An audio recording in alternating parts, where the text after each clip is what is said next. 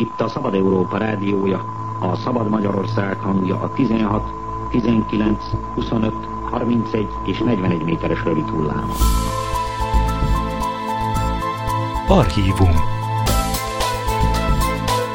Podcast sorozatunkban a Szabad Európa Rádió archívumából válogatunk. A Müncheni szerkesztőség időtálló korábbi műsorait hallgathatják meg. Az adás felvételének hangminősége változó, ezen lehetőségeinkhez mérten igyekeztünk javítani. Itt a Szabad Európa rádiója, a Szabad Magyarország hangja. Kellemes rádiózást a Szabad Európával!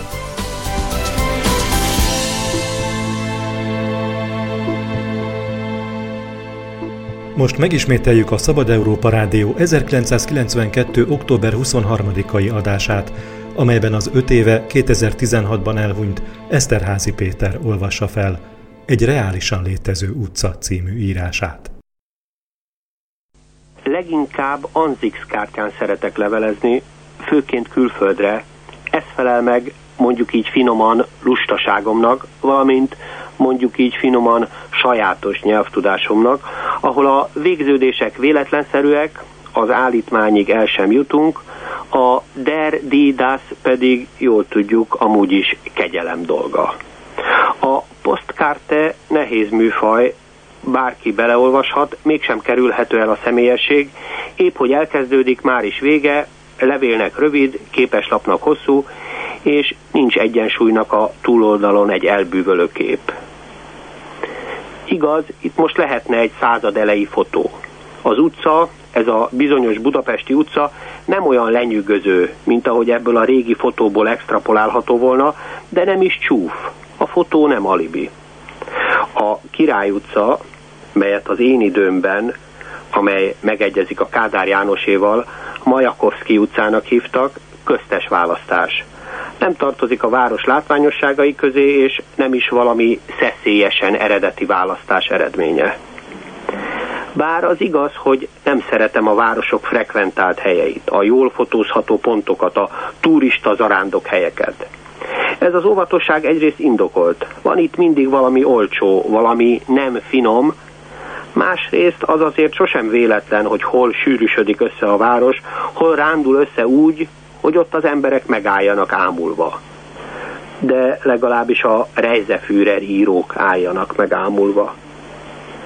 Meg volna ebben valami fölösleges rátartiság is, hogy az én Párizsom, az én Bécsem, az én Berlinem.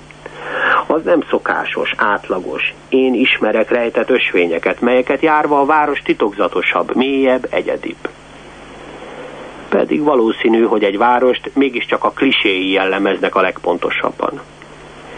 Ez az utca arra példa, ahogy egy város vagy városrész lüktet az időben. Aluszik, majd fölébred. Meghal, és csodaszerűen föléled, akár hófehérke. Például. Mozog, mint egy élőlény. Nem előzetes tervek, nem követhetetlen engedélyek, és különösen nem utasítások vagy szigorú várostervezés nyomán, hanem csak úgy, ahogy a természet adja. Ez nem is látványos dolog, nem festik ki az utcát, nem történnek nagy átépítések, renoválás, de mégis érezni, mit is? Lényegében azt, hogy az ott lakók birtokba veszik az ottat, a tulajdonukat. Király utca Terézvárost választja el az Erzsébet várostól. Régi utca régóta megvan. Eredendően a belvárosból indult a Dunapartról.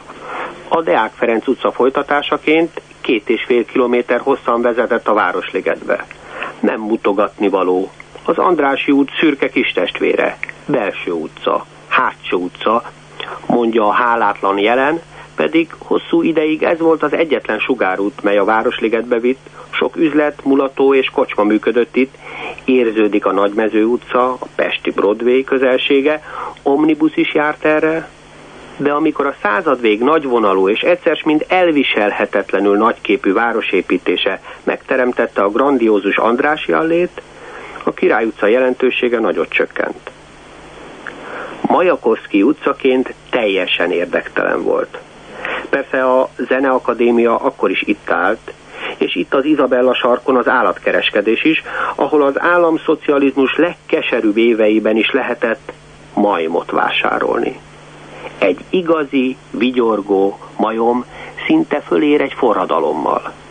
Szinte. A mostani föléledés nem látványos. Vannak természetesen jól látható változások, éttermek nőnek és kávéházak, az Isztambul étterem, a Király kávéház, pizzások és kebabosok, nightclubok és kínai éttermek. De a változások lényege inkább az emberekben van. Mások járnak most az utcán, vagy még inkább másképp járnak, és másképp üldögélnek, és másképp beszélnek. 40 évig eszembe se jutott arra sétálni, most igen. Nem történt velem semmi különös, de ez végre nem volt tudható előre. Képen látható, talán látható Brein Ferenc által 1847-48-ban Pekári Ferenc volt városi alkapitány számára épített három emeletes romantikus stílusú sarokház egyik ablakából lekiáltott valaki. Forgattam a fejem. Mellettem szőke fiú vigyorgott. Emlékszem, egyszer Velencében kurjantott le így egy lány, egy gimnazista lány, Briganti, és nevetett mindenki.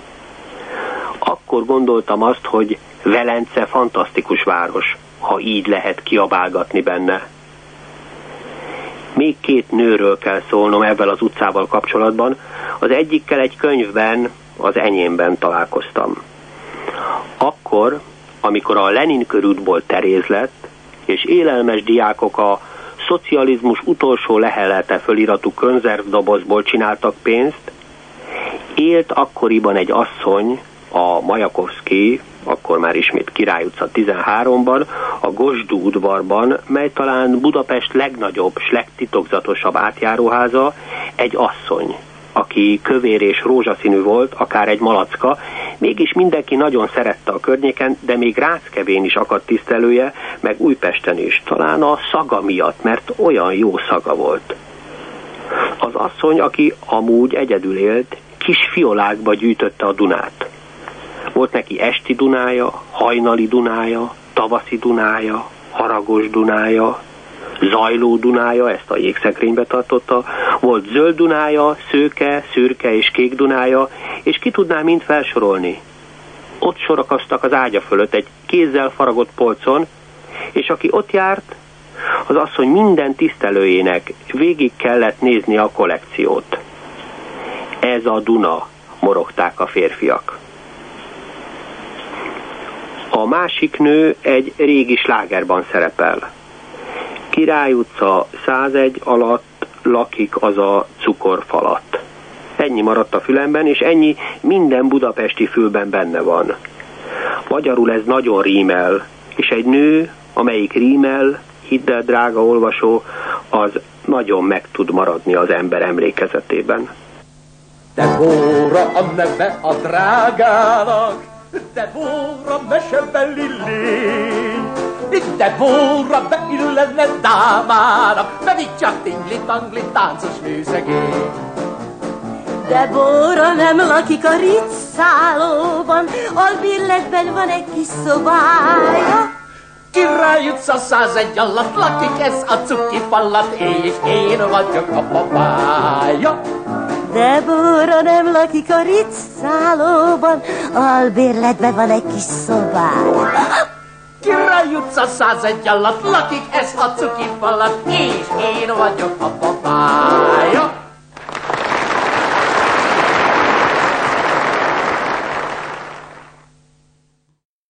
Megismételtük a Szabad Európa Rádió 1992. október 23-ai adását, amelyben az 5 éve 2016-ban elhunyt Eszterházi Péter olvasta fel egy reálisan létező utca című írását. Thank.